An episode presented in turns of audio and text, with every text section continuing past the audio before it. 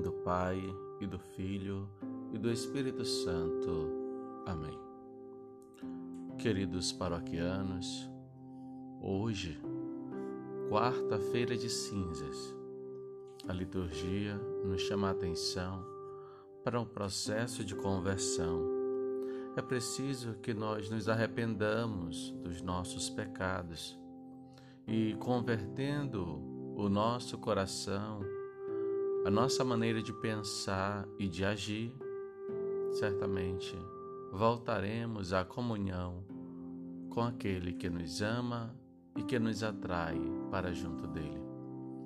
O Evangelho de hoje, tirado do livro de Mateus, nos aponta os três pilares do tempo quaresmal: a oração, o jejum e a caridade.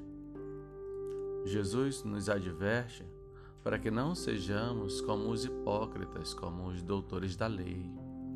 É preciso que nós vivamos a nossa intimidade com Deus sem precisar compartilhar com os outros aquilo que a gente faz. Que a tua mão esquerda não saiba o que faz a tua mão direita. É preciso tomar cuidado com a hipocrisia. A oração, portanto, é o primeiro pilar.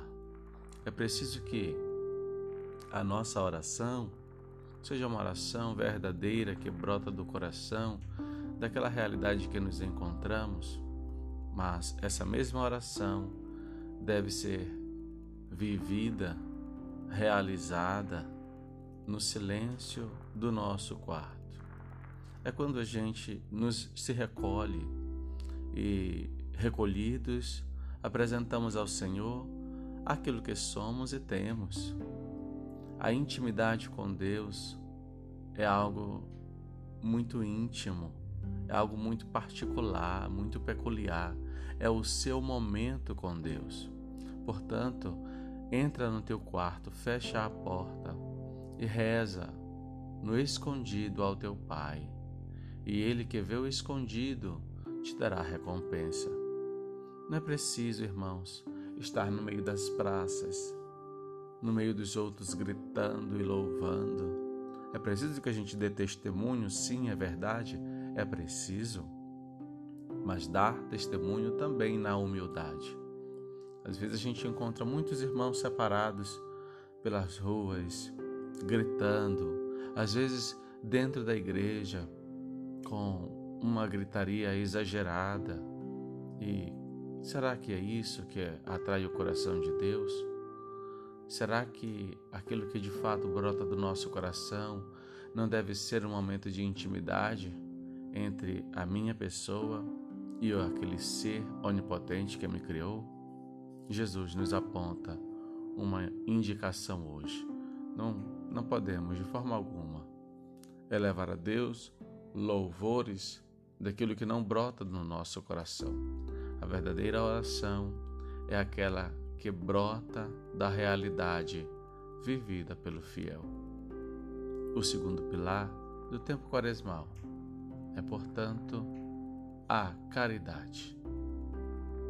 A nossa capacidade de compartilhar com o outro, de ver aquele que necessita e olhar com misericórdia, e embora tenhamos pouco, tenhamos a capacidade de compartilhar do pouco que temos.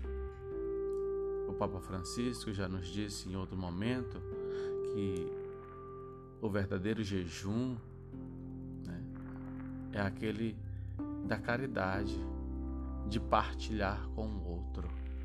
Isso é a misericórdia, é a nossa caridade. O terceiro pilar é, portanto, a nossa devolutiva a Deus. Que devolutiva? É o jejum. É quando nós, de fato, recolhemos todo o supérfluo, o exagero, para que esse tempo de conversão seja de fato um tempo de penitência, onde nós vamos consumir apenas o necessário e vamos compartilhar com aqueles que têm menos que nós. esse jejum, ele deve ser vivido na alegria, no perfume. Quando nós jejuarmos, diz Jesus, lavai o rosto, passai perfume, vivei na alegria. Não é preciso desfigurar o rosto para que os outros saibam que tu estás jejuando. O jejum é uma prática de conversão, de arrependimento. É você e Deus. É um processo de purificação. Hoje, quarta-feira de cinzas, é dia de jejuar. É dia de oração e é dia de caridade. Que o Senhor, nosso Deus, nos conceda a graça do seu perdão para que voltemos todos os dias à sua presença. Às 17 horas, estarei na igreja para ouvir as confissões. Que possamos aproveitar desse tempo de conversão para transformar a nossa mentalidade, o nosso jeito de, de agir.